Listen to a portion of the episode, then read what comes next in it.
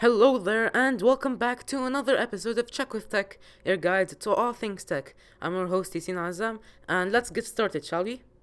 Okay, so first things first, Dell has taken a big redesign in its not as known XPS desktop lineup.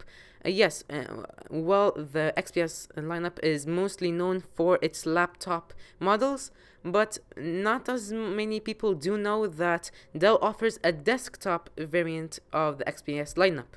Uh, so now uh, Dell has announced the redesign for it and how most of the design has been taken uh, consideration of uh, performance and airflow. So that's why you may find some things off in the laptop. That's because it does help um, maximize performance and the airflow.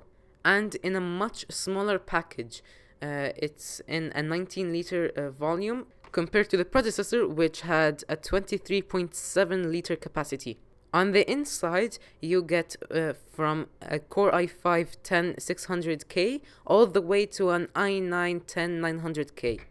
For GPUs, you can go up to a GeForce RTX 2070 Super or the RX uh, 5700 XT. You have uh, 128 uh, gigabytes of RAM and the chassis uh, can include a combination of mechanical and solid state drives. For the ports, uh, it's good, it's generous. Uh, you get uh, 7 USB 3.1 Type A ports, uh, 2 USB 2.0, and 1 Type C port on the front. You also get a headphone jack and an SD card reader, which I appreciate for that. And now, while uh, Dell could have easily put in a GeForce RTX 2080, which I talked about uh, a minute ago uh, for the graphics cards, instead they went with uh, the 2070 Super or the uh, RX 5700 XT because they're offering limited power supplies, either a 360 watt or a 500 watt power supply. It is now available uh, now uh, to order starting today, and it starts at only $650, but that's only the base configuration with the least amount of specs.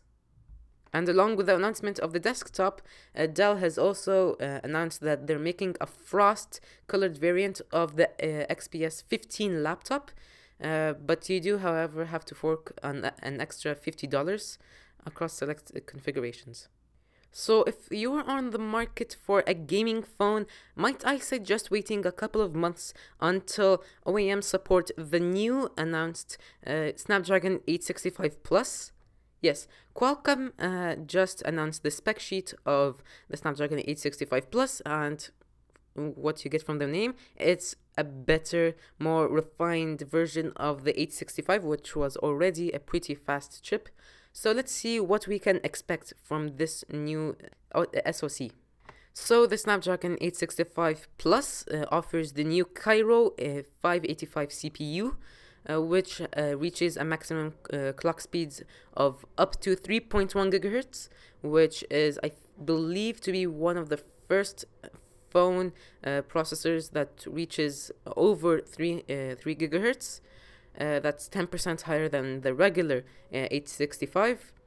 Uh, you get a new GPU as well, um, the uh, Adreno uh, 650, also 10% faster uh, than the 865. you get Qualcomm's Fast Connect 6900 connectivity suite. basically, phones now with that chipset can support Wi-Fi speeds of up to 3.6 gigabits per second, but that does have a caveat uh, because it has mm, to rely on the OEMs choosing to integrate necessary antennas to support that uh, suite. So that means that pretty soon you will get some gaming phones that include uh, that uh, SoC, the 865 Plus, and I am uh, I cannot wait to see that chipset in action. Motorola is uh, releasing yet another entry level phone, aka the Moto G5G Plus. Yes.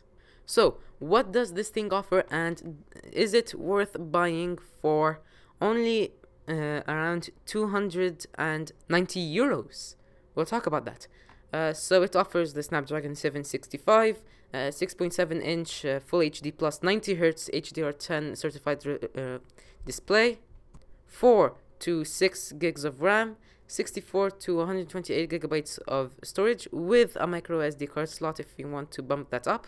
A 500 milliamp battery with a 20 watt charging brick in the box, which offers what uh, Motorola says turbo power. Four cameras on the back, a 48 megapixel f1.8 uh, primary camera, a 5 megapixel macro camera, an 8 megapixel ultra wide camera, and a 2 megapixel depth camera. On the front, you have two uh, cameras a 16 megapixel f uh, f2 um, selfie camera and an 8 megapixel ultra wide camera. As I said before, it starts at 289 euros because it will not likely release in the USA, and even if it will, it will uh, release much later than on the other markets. Uh, so now, for now, I'm just going to use euros. It will start at 289 euros, and for that's for the 64 gigabyte variant, and for the 128 gigabyte, uh, you get uh, that's for 350 euros. Okay, now for the big elephant in the room, uh, how it actually looks like. There are multiple elephants, but this is the biggest one.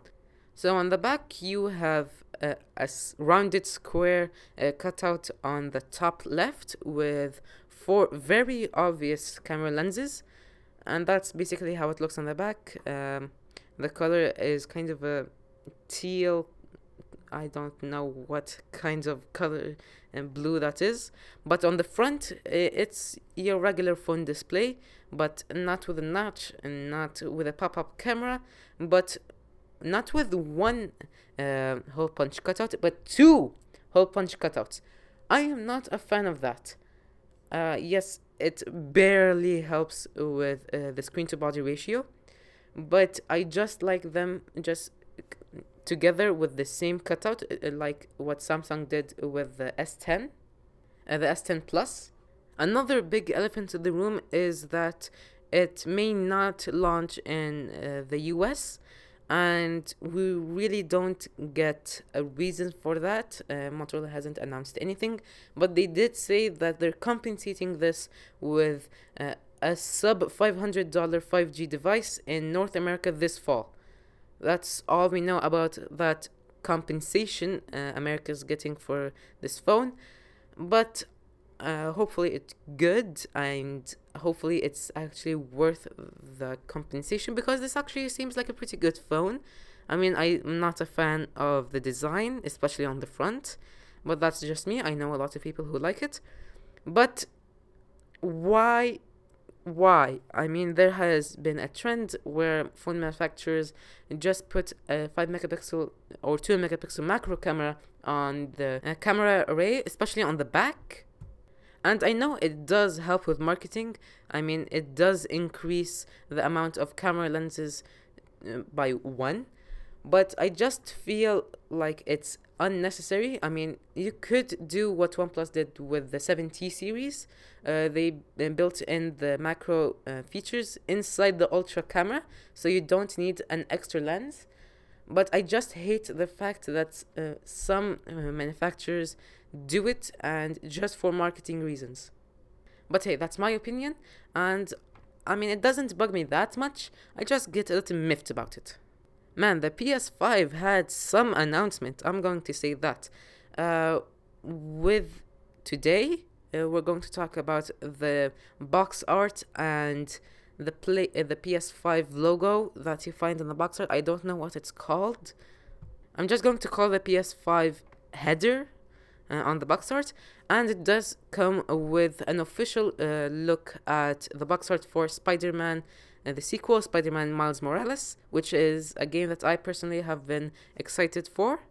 And first of all, let's talk about the Miles Morales box art. It looks nice. It takes the same idea from the first Spider-Man game, uh, which is the main character in um, in a background of the color that represents that character. Uh, in this case, black uh, for Spider-Man's uh, Miles Morales suit. Uh, and I like it. I mean, it does look a little bit boring, but it tells you all, all you need. But um, I really have something to say about the PS5 header. I just do not like how unoriginal it is.